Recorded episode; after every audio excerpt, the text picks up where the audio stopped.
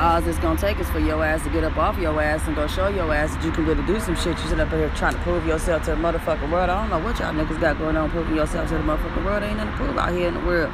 You gotta prove it to your motherfucking self. Once you start proving it to yourself that you're able and capable of doing this shit, it's gonna come out into fruition the way that you want it to. But anyway, back to what I was saying, this jealous ass nigga I was with, you know what I'm saying? That motherfucker thought it was in his best interest for him to just go ahead and play me close. So that's what he did. Went ahead and played a bitch close, and I really wasn't even mad about the situation, you know what I'm saying? Because I seen it coming.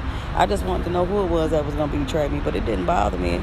It never does. You know what I'm saying? I take it the way that it is, how it's given. Sour. I take it sour. It's given to me sour. Put a little sugar on it. Add some water. Make me some lemonade. I ain't worried about it. I ain't gonna be thirsty around this motherfucker. Never in life.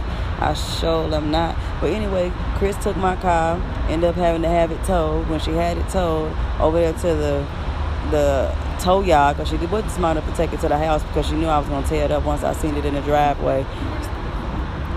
Hi, sweetheart. How you doing? Yep.